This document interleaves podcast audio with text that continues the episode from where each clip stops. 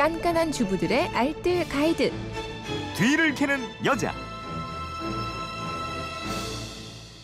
네, 발빠른 살림 정보를 캐드리는 시간입니다. 뒤를 캐는 여자 곽지연 리포터입니다. 어서 오세요. 네, 안녕하세요. 남자는 여자를 귀찮게 합니까? 저는 제가 남편을 귀찮게 하기 때문에 할 말이 없습니다. 그렇습니까? 네. 네.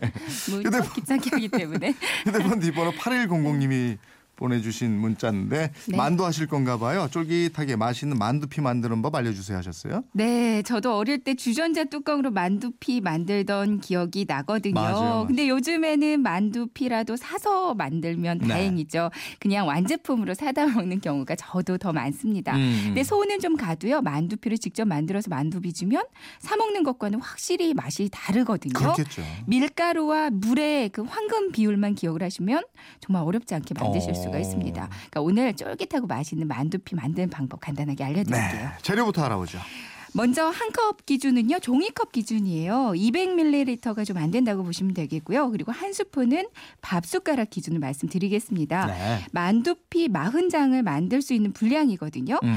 찰 밀가루, 중력분으로 준비하시면 되는데요. 밀가루가 다섯 컵, 그리고 여기에 물은 한 컵이에요. 음. 그러니까 만두피의 황금 비율, 밀가루가 오, 물이 일, 오 대 일 비율입니다. 네, 이거 꼭 기억하셔야 되겠네요. 네, 네, 좋을 것 같고요.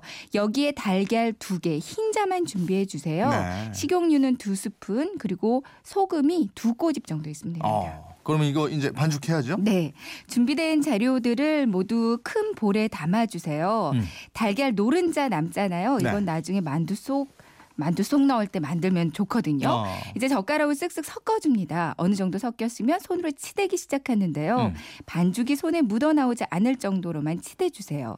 예, 반죽이 잘 뭉쳐졌으면 비닐에 담아서 실온에서 한두 시간 정도 숙성시켜줍니다.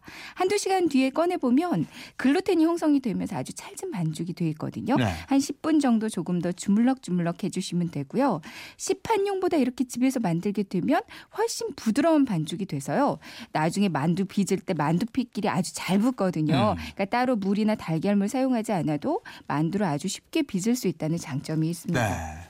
반죽이 됐다. 다음 네. 단계는요? 이제 반죽 성형해 주시면 되는데요. 도마 위에 덧 밀가루 조금 뿌리고요. 이제 반죽을 가래떡처럼 길게 밀어서 이십 그램 정도씩 뚝뚝 썰어줍니다.